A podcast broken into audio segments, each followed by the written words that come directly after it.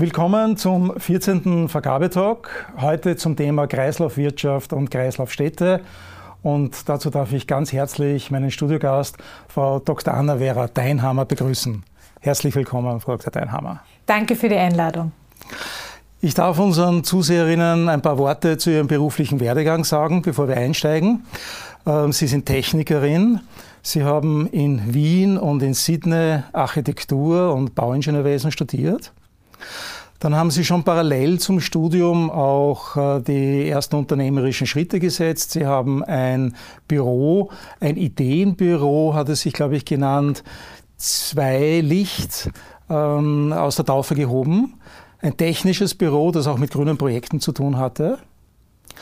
Ähm, in der Folge haben Sie dann sechs Jahre bei der Stadt Wien gearbeitet, konkret bei der Stadtbaudirektion, und waren dort auf strategischer Ebene für die Vernetzung der unterschiedlichen Magistratsabteilungen zuständig, um das Thema Kreislaufwirtschaft innerhalb der Stadt Wien zu organisieren, zu vernetzen, soweit wie möglich zu harmonisieren. Im Rahmen dessen haben Sie im Jahr zwanzig zwanzig ein Do-Thank gegründet, also kein Think-Thank, sondern ein Wir machen was, Do-Thank, mit dem Namen Circular City Vienna zwanzig zwanzig bis zwanzig dreißig.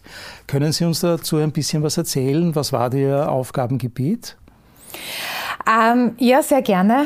Äh, es, es war, die Idee war die, dass wir ähm, in der Stadt an der Aktualisierung der, der Smart City Wien Rahmenstrategie gearbeitet haben. Und da ist natürlich auch dieses Thema der Ressourcenschonung in die Diskussion eingetreten, und wir haben uns da schon begonnen, also wir jetzt die gesamte Stadt, äh, haben uns da schon relativ hohe Ziele gesetzt. Äh, dass wir die äh, Materialwiederverwendungsquote eklatant erhöhen, also in der gesamten Stadt, nicht nur im Bauwesen. Und das war äh, dann ähm, für die Kolleginnen und Kollegen in der Baudirektion und eben auch äh, mir äh, die Gelegenheit zu sagen, okay, wenn wir in die Kreislaufwirtschaft jetzt als Stadt eintreten wollen, dann ist es ein sehr handfestes Thema, und es reicht in diesem Falle nicht, dass wir uns äh, über die Rahmenbedingungen einmal mal theoretisch Gedanken machen, wie das natürlich auf strategischer Ebene und vor allem in der Bürokratie ja völlig verständlich üblich ist, sondern da geht es ja darum, was ist in der Welt und wie können wir es wiederverwenden. Und äh, daher war dann äh, die Herangehensweise die, wir müssen am lebenden Patienten arbeiten und schauen, wie können wir unter den jetzigen Umständen schon in eine gewisse Zirkularität kommen oder wie weit sind wir schon, um dann zu lernen und, dann, und die Grenze sozusagen immer weiter ähm, zu verschieben. Bis dahin, äh, was ja jetzt meine Nachfolgerin und äh, meine Nachfolger ja eben auch äh, jetzt in mühevoller Kleinarbeit eben auch machen, dass man auch bis in die ähm, Regulative und Rahmenbedingungen eben hineingeht, um dort äh, die ersten Schrauben zu drehen, die den meisten Effekt bringen, und dann eben das weiter zu detaillieren. Also diese Idee war eben die, Kreislaufwirtschaft ist eine Transformation. Also keine Veränderung, sondern wirklich eine Transformation, also eine Änderung des Systems. Und das muss man gleich aktiv angehen. Und da haben Sie eben die Grundlagen gelegt, sechs Jahre lang, und Ihren Nachfolgerinnen ein wohlbestalltes Haus überlassen. Sie sind im Oktober zwanzig zweiundzwanzig, also letztes Jahr, dann gewechselt zur Ö G N I, zur Österreichischen Gesellschaft für Nachhaltige Immobilienbewirtschaftung, und sind dort insbesondere im Bereich der Kommunen und der Internationalisierung zuständig. Ja. Und auch da waren Sie sehr aktiv als Gründerin, Mitgründerin, nämlich des Circular Economy Forum Austria. zwanzig zweiundzwanzig ist das, glaube ich, gegründet worden. Können Sie uns dazu ein bisschen was sagen, was dieses Forum für eine Aufgabe sich gestellt hat? Ja, sehr gerne. Das Circular Economy Forum Austria war ursprünglich ein Spin-off des Bertalanffy Center for the Study of System Sciences. Ein ziemlicher Zungenbrecher. Die, die Gründerin oder die Ideengeberin dafür, die Frau äh, Magistra Karin Huberheim, hat mich damals eben eingeladen, ähm, meine Expertise bezüglich äh, der Municipalities mit einzubringen und auch gleich den Schritt mitzugehen, äh, das Forum zu erweitern, um eben einen eigenen Rechtskörper zu gründen. In diesem Falle ist es ein Verein geworden. Ähm, daher bin ich Gründungsmitglied und eben ähm, Vorstandsmitglied äh, und besonders zuständig als Direktorin für Circular Cities and Regions. Äh, das Circular Economy Forum Austria ist einfach äh, derzeit eines der größten Multi-Stakeholder-Netzwerke in Österreich auf dem, We- äh, auf dem Weg der Unternehmen hin zu einer Kreislaufwirtschaft. Also wir decken oder wir versuchen die gesamte Wertschöpfungskette in unserer ähm, in österreichischen Wirtschaftssystem abzudecken. Also alle Branchen? Alle Branchen, ganz genau.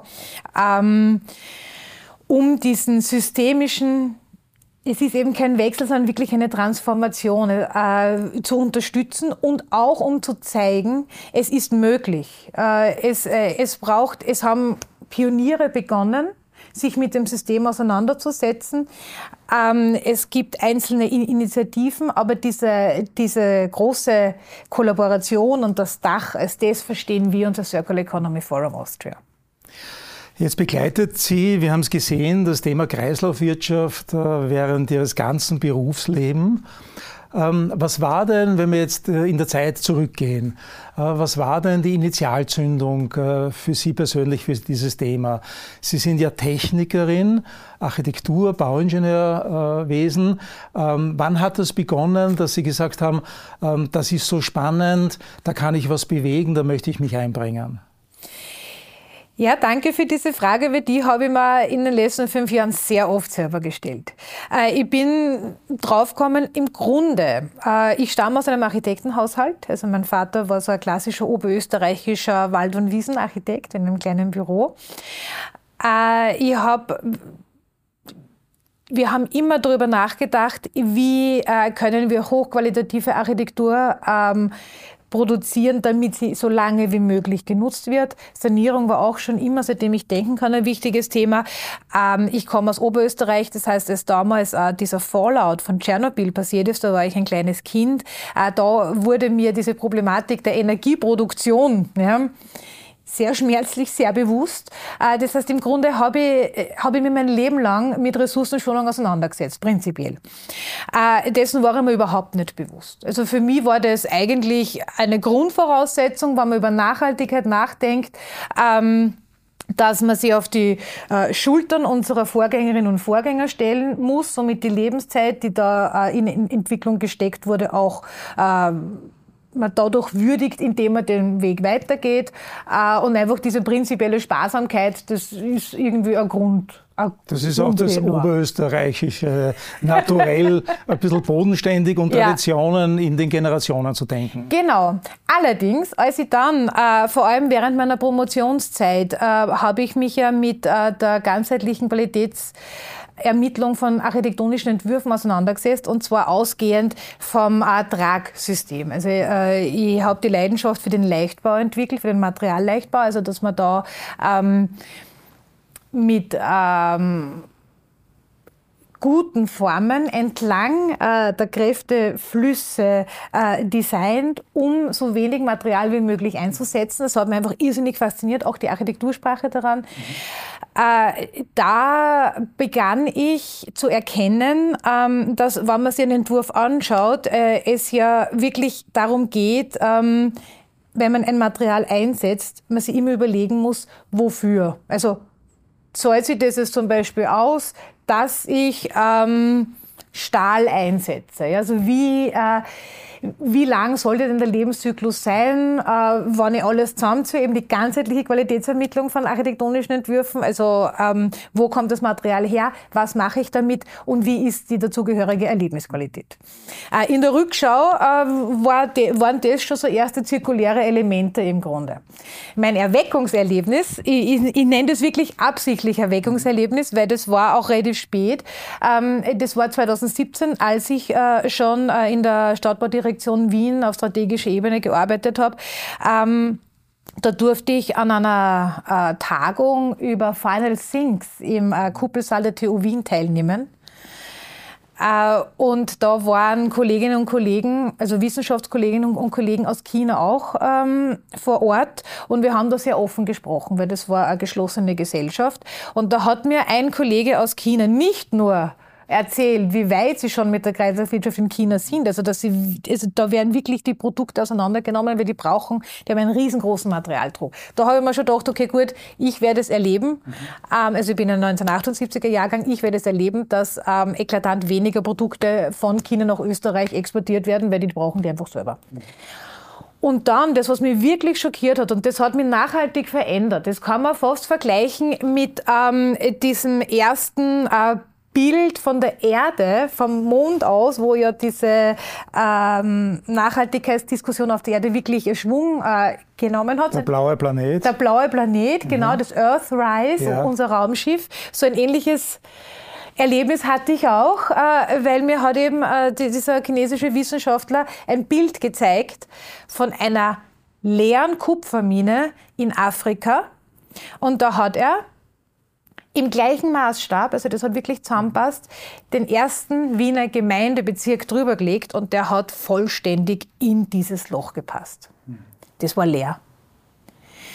Und das hat mich wirklich nachhaltig beeindruckt. Also ich bin dann äh, zu meinen Kolleginnen und Kollegen in die Stadtbaudirektion gekommen und habe gesagt, so, ja, wir müssen unsere Materialien wirklich wiederverwenden. Denn dieser Landschaftsverbrauch, äh, der da ersichtlich wurde, ähm, dafür, dass wir im Grunde immer wieder jungfräuliche Materialien der Erde entreißen und ohne Not, weil in, wir haben in Europa einen großen Stock an Sekundärmaterialien, dass wir dann, auch wenn man Ingenieurin ist, so wie ich, erst mit so einem Bild in dieser Art und Weise bewusst.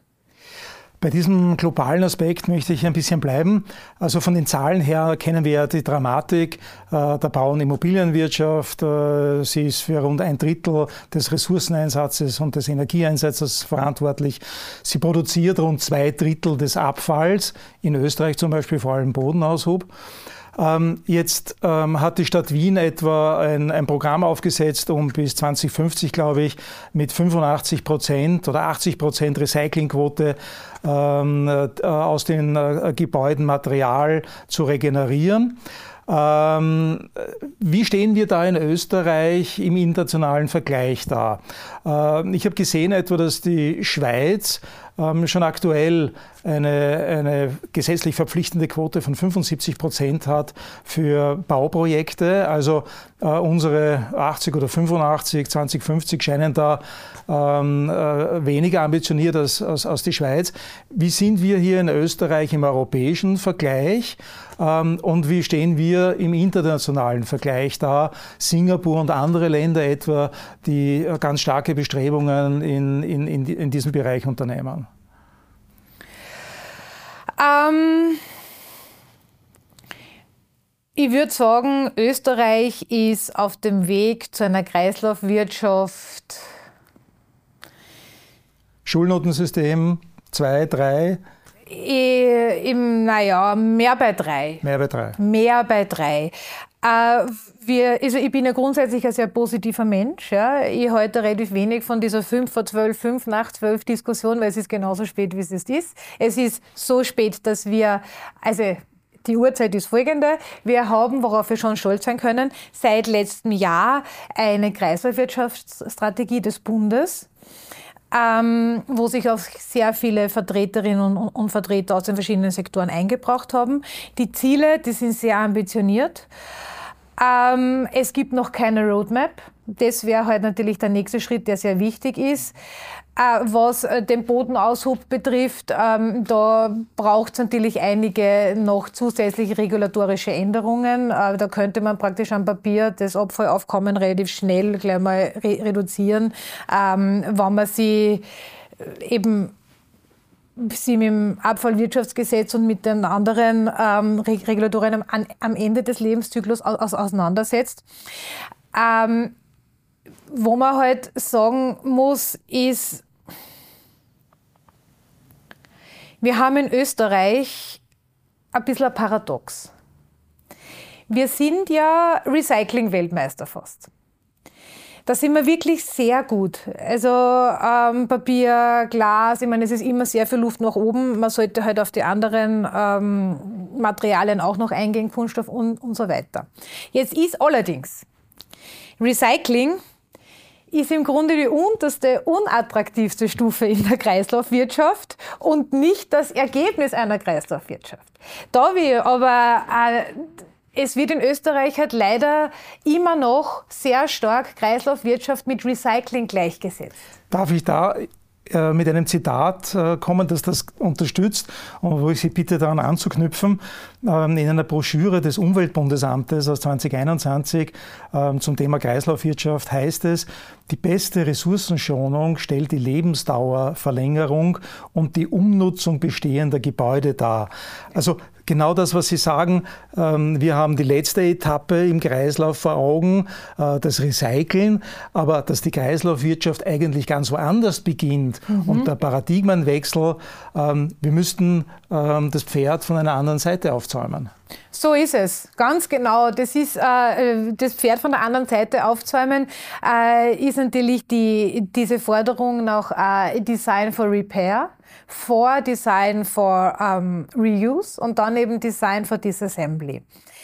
Äh, das treibt teilweise so interessante Blüten und da muss ich ganz ehrlich sagen, da beginne ich ab und zu Adrenalin zu spucken, weil wir kennen ja alle die, die Diskussion um den materiellen Gebäudepass. Der ist ja jetzt derzeit in aller Munde, ähm, wo ich auch weiß, dass zum Beispiel die Stadt Wien sehr große Anstrengungen in diese Richtung setzt, äh, was sehr positiv ist und ähm, das ist wirklich ein dickes Brett. Ich finde es sehr gut, dass Sie sich damit auseinandersetzen. Nur, jetzt habe ich immer wieder eben im äh, Zuge meiner Diskussionen mit äh, Kollegen und Mitarbeitern von der ähm, ÖGNI, also Mitgliedern der ÖGNI, wenn man eben dann zu mir kommt und sagt, na ja, Anna-Vera, wir haben jetzt einen materiellen Gebäudepass, also wir, wir könnten einen haben, wir können ähm, nachweisen, dass dieses Gebäude wunderbar zerlegbar ist, äh, in alle seine Einzelteile, es ist ein Materiallager, na ja, dann müssen wir ja gar nicht mehr so auf die Länge des Lebenszyklus äh, dieses Gebäudes schauen. Mhm. Und da beginnt, da beginne ich dann ein bisschen unrund zu werden, weil, wenn man sich die Logik der Ressourcenschonung anschaut, geht es ja darum, dass man so wenig Energie wie möglich und Qualitätsminderung in diesen Prozess hineinbringt. Man darf nie vergessen, wenn ich etwas auseinandernehme, woanders hintransportiere und dort, auch wenn das Bauelement, sagen wir jetzt, ganz einfach eine Tür zum Beispiel, genauso wieder einsetzt, wie sie ist, habe ich aber, dadurch, dass ich es einfach manipuliert habe, immer die Gefahr der Qualitätsminderung und natürlich auch einen zusätzlichen Energieaufwand alleine durch, durch die Logistik. Also dieser Rebound-Effekt sozusagen, dass wir auf Kosten von äh, der Lebensdauer eines Gebäudes uns jetzt auf die ähm, Trennbarkeit, auf das Materiallager stürzen, das ist eine sehr eindimensionale Denkweise und das ist, äh, was ich meine mit diesem Unterschied zwischen Veränderung und Transformation. Weil Veränderung ist genau das. Okay, ich schaue, dass mein Gebäude trennbar ist. Wunderbar, dann äh, brauche ich gar nicht so sehr auf die architektonische Qualität achten. Jetzt gar, also wirklich jetzt hart gesagt. Ja. Äh, ich muss gar nicht so viel auf die Umnutzbarkeit achten, weil ich kann sowieso auseinandernehmen und, und woanders wieder aufbauen. Das ist nur Veränderung. Die Transformation ist aber die, dass wir im, im Netzwerk denken, denn Kreislaufwirtschaft ist nicht nur der Kreis, sondern der Kreis besteht ja auch aus dem Netzwerk. Und wenn ich mir überlege, ich habe jetzt in meine Tragstruktur zum Beispiel, weil Gebäude besteht aus verschiedenen Ebenen, ähm, wertvolle Materialien äh, investiert. Und Metalle zum Beispiel sind einfach auch deshalb wertvoll, weil sie ja auch in ihrer äh, Produktion einiges an Energie verbrauchen. Äh, dann muss das so lange wie möglich, ste- so wie es ist, stehen bleiben und umgenutzt werden. Also wir wollen ja jetzt nicht mehr nur addieren, sondern wir wollen ja multiplizieren, um unsere Klimaziele überhaupt zu erreichen. Jetzt äh, leben wir im digitalen Zeitalter und Transformationen passieren äh, über digitale Tools. Ähm, welche ähm, Werkzeuge haben wir da jetzt schon zur Verfügung? Welche zeichnen sich am Horizont ab? und äh, wie hilft das der Wirtschaft, auch zu neuen Geschäftsmodellen zu kommen. Weil das ist, könnte ein ganz starker Booster sein, ähm, den Mehrwert der Transformation dadurch aufzuzeigen, indem man geschäftliche Möglichkeiten öffnet, um der Wirtschaft einen Selbstimpetus zu geben, sich auf diese Strecke zu setzen und diesen Weg zu gehen. Also welche Tools äh, gibt es jetzt schon? Stichwort Gebäudepass, vielleicht integrale Planung, B I M. Ähm, und, und welche Geschäftsmodelle, was dürfen wir uns da erwarten auf Plattformen etwa? Ja, das ist auch so, ein, auch so ein Slogan, den ich einfach so gern sage. Wenn wir unsere Materialien wieder verwenden wollen, dann müssen wir einfach wissen, wann sind sie, in welcher Masse, in welcher Qualität, wann stehen sie zur Verfügung. Und das, das subsumieren wir ja, also wir alle Kolleginnen und Kollegen in der Kreislaufwirtschaft, unter dieser Forderung, dass wir den, das Ende des Lebenszyklus von der einen Angelegenheit, sage ich jetzt, weil es gibt ja viele Dinge, mit dem Anfang des Lebenszyklus von etwas anderem verbinden. Ähm, wir müssen im Grunde ja schon ein bisschen vorher wissen, bevor die Materialien frei werden, dass es sie geben wird. Und das mit, möglich, mit einem möglichst fixen Planungshorizont. Dafür braucht es natürlich ähm, ein gewisses Dach oder eben eine Plattform, wo man, wenn wir jetzt in der gebauten Umwelt zum Beispiel uns eben äh, be- bewegen, wo man sagt, äh, ich habe eine Liegenschaft, äh, ich weiß, ich werde da in den nächsten fünf Jahren umfassende äh, Bauarbeiten stattfinden lassen. Da werden, weil ich mache eine Schad- und Störstofferkundung zum Beispiel für den Bereich, den ich zum Beispiel saniere und damit vielleicht rückbaue, man muss ja nicht immer das gesamte Gebäude rückbauen, da werden einfach gewisse Bauelemente oder eben Baumaterialien frei. Und das wäre natürlich in der Vision am besten, ich melde es an ähm, die Plattform, damit andere, die ja schon mit einem längeren Planungshorizont, also weil man baut ja nicht sofort, sondern man muss ja mal entwickeln und planen und so, äh, damit man dann schon weiß, was ist regional überhaupt vorhanden ähm, an Materialien oder Bauprodukte, damit man praktisch daraus äh, das neue Projekt ähm, stricken kann. Das ist einmal, das ist eine Möglichkeit und das ist etwas, äh, was ziemlich sicher, ziemlich Fahrt auf, ähm, aufnehmen wird, wenn wir die Problematik der, des, des Merkmalservers äh, für die B I M-Technologie gelöst haben. Äh, weil damit wir mit, also im Grunde ist Digitalisierung ist ja ähm, die Entkoppelung der Information von, vom Zeitpunkt des Zugriffs. Also ich weiß was und ich melde es an, an die Plattform und Sie können das dann zu dem Zeitpunkt, wann Sie sozusagen das wissen wollen, eben zugreifen. Sie müssen mir jetzt nicht direkt anrufen. Also man kann praktisch die Information entkoppeln von Ort und von Zeitpunkt. Das ist im Grunde Digitalisierung. Ähm, damit wir aber alle die gleiche Sprache sprechen, ist es natürlich ganz gut, wenn, äh, wenn wir jetzt einen, einen digitalen Gebäudezwilling haben. Das ist natürlich die Grundvoraussetzung, damit wir wissen, das ist wie eine Art Inventar unserer gebauten Umwelt. Ist es ja gut, wenn wir ähm, unsere gebaute Umwelt in einem digitalen Zwilling abbilden. Ähm, und in diesem Zwilling werden ja dann die unterschiedlichen Elemente beschrieben mit den Merkmalen. Und die, äh, das ist die Sprache, die am Merkmalserver hinterlegt ist. Und das wäre gut, wenn das standardisiert wäre. Einheitlicher, ganz genau. Ja. Ich weiß, äh, dass äh, da gibt es ja auch, auch wieder ähm, mit äh, großer Unterstützung von der Stadt Wien, ähm, schon seit längerem, Aktivitäten auch äh, vom Austrian Standards Institute, äh, dass man da in die Richtung geht. Allerdings, da kommen wir, habe ich das Gefühl, viel zu langsam vom Fleck. Das ist einmal das eine. Äh, denn wenn wir äh, diese Sprache vereinheitlicht haben, dann wird sich natürlich auch die B I M-Technologie noch weiter ähm, verbreiten. Und das wäre ja wiederum Voraussetzungen, dass Startups wie Uh, revitalize, uh, wie um, Goodstock und andere, die ja gerade dabei sind, ähm, als richtige Startups, also mhm. äh, als Zweimann, Dreimann, äh, Ideenschmieden, äh, solche Plattformen aufzusetzen, wo man die Märkte zusammenbringt, die Anbieter und diejenigen, die das Material dann zwei Jahre später vielleicht auch brauchen können, die Planbarkeit. Ähm, das wäre natürlich eine große Hilfe, um diese Startups äh, in Fahrt zu bringen. Absolut, so ist es. Und auch äh, die Pioniere, wie zum Beispiel die Materialnomaden oder das Baukarussell, das sind so die Pioniere äh, in der gebauten Umwelt, die sich auch mit dieser Plattformproblematik, also eher mit der Inventarisierung und der Weiterverwendung dieser Elemente auseinandergesetzt haben, äh, dass die auch äh, die Früchte ihrer Pionierarbeit zum Beispiel eben mhm. auch ernten können. Äh, das ist, das ist das eine. Ähm, aber Digitalisierung ist ja, eigentlich, ist ja auch noch sehr viel mehr.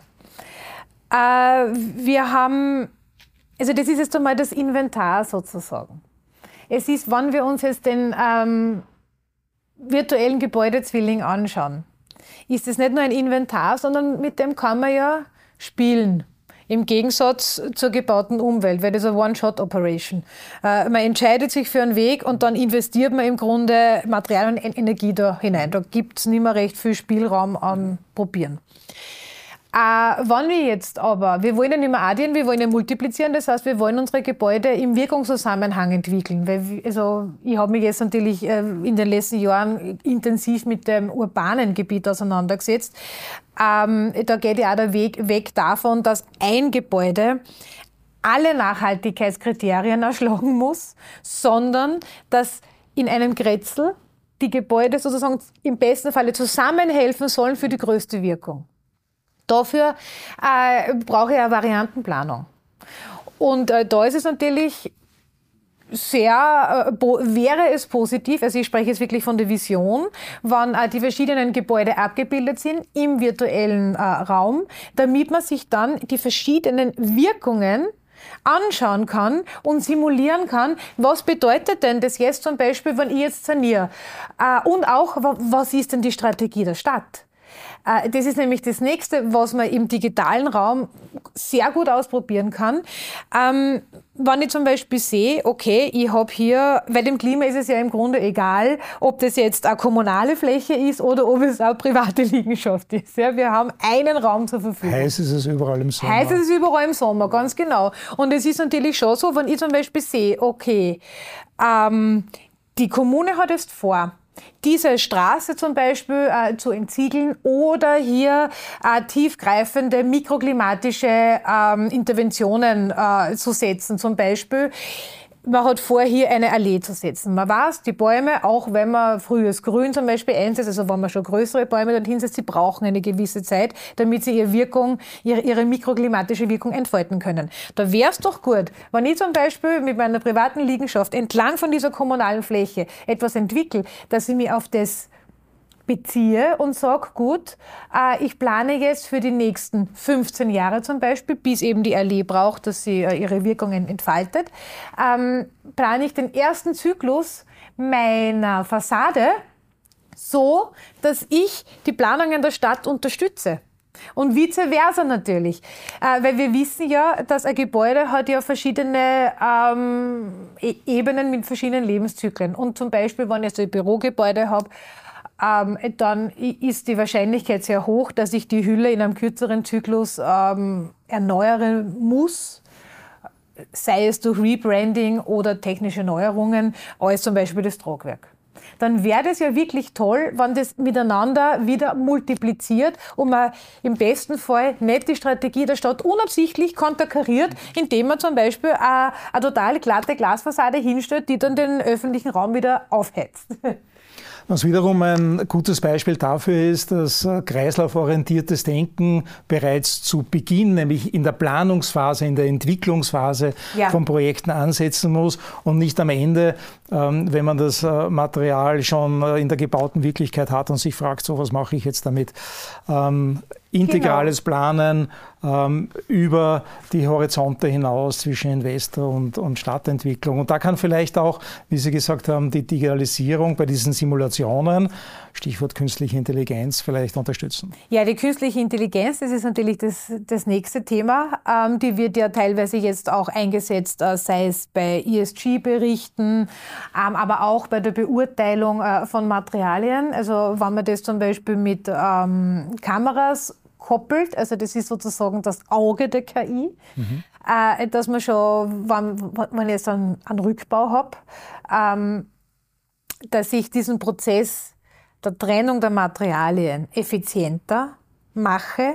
Denn eins muss man schon ganz ehrlich sagen, derzeit haben die Sekundärmaterialien einfach den großen Nachteil, dass, ich noch, dass sie noch nicht wirklich ähm, ökonomisch in Konkurrenz treten können über die gesamte Bandbreite mit den Primärmaterialien. Und das hängt halt auch damit zusammen, ähm, dass wir, äh, je nachdem, aus welcher Epoche ein Gebäude stammt, äh, beim Rückbau man nicht immer die Sortenreinheit ähm, vorhanden hat, auch schon ähm, Stichwort wäre mit dem Verbundsysteme. Man muss sich mhm. dessen einfach nur bewusst sein, dass man durch diesen großen Vorteil dieser ähm, der relativ einfachen Installierbarkeit und auch der hohen Wärmedämmung, man aber den Nachteil in Kauf nimmt, dass in den äußersten dreißig Zentimeter der Hülle vierzig verschiedene Materialien untrennbar miteinander verbunden mhm. sind.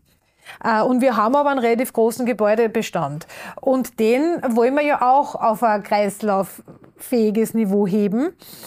Und da ist es, muss man jetzt so als Brückentechnologie einfach schauen, wie kann ich denn die Trennung der verschiedenen Materialien direkt auf der Baustelle so ökonomisch wie möglich ähm, vonstatten gehen lassen. Und da hilft natürlich K I in der Erstbeurteilung zum Beispiel, die kann äh, mit Hilfe des Kameraauges Bilddiagnostik Bilddiagnostik eben äh, den Schad- und Störstoffkunden oder, oder den Rückbaukundigen wirklich sehr stark unterstützen. Ähm, ich möchte am Ende unserer Runde ähm, äh, über die Kreislaufwirtschaft äh, zu einem kurzen Wordrap mit Ihnen kommen. Ein paar Begriffe und kurze assoziative Gedanken dazu, bitte. Ähm, Materialpass hatten wir schon. Äh, ich möchte es trotzdem stehen lassen. Materialpass. Das ist die Grundlage für unsere zirkulär gebaute Umwelt. Ähm, Ökobilanz. In Verbindung mit der Lebenszyklusbetrachtung die äh, zweite wichtige Säule in der nachhaltig gebauten Umwelt, ganz einfach als Argumentationsgrundlage und auch als Planungsgrundlage, wann äh, die eingesetzten Kosten wieder zurückkommen über den Lebenszyklus hinweg. Ähm, Taxonomieverordnung. Ich weiß, ganz schwer in einem Schlagwort. Ich bin ein Fangirl. Der Game Changer, denn erst seitdem die Finanzströme so stark in die Pflicht genommen wurden, also vor allem seit zweitausendzweiundzwanzig, ist so richtig Tempo in die Materie gekommen. Uh, E-Fuels.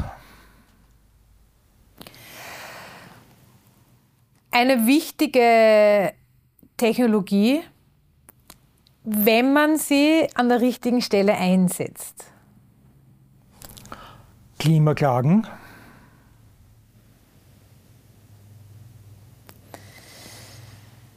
Ein schwieriges Thema,